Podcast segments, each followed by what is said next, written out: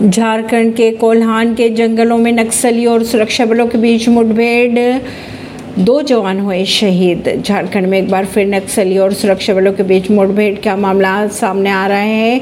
इस मुठभेड़ में जुगवार फोर्स के दो जवान शहीद हो गए हैं।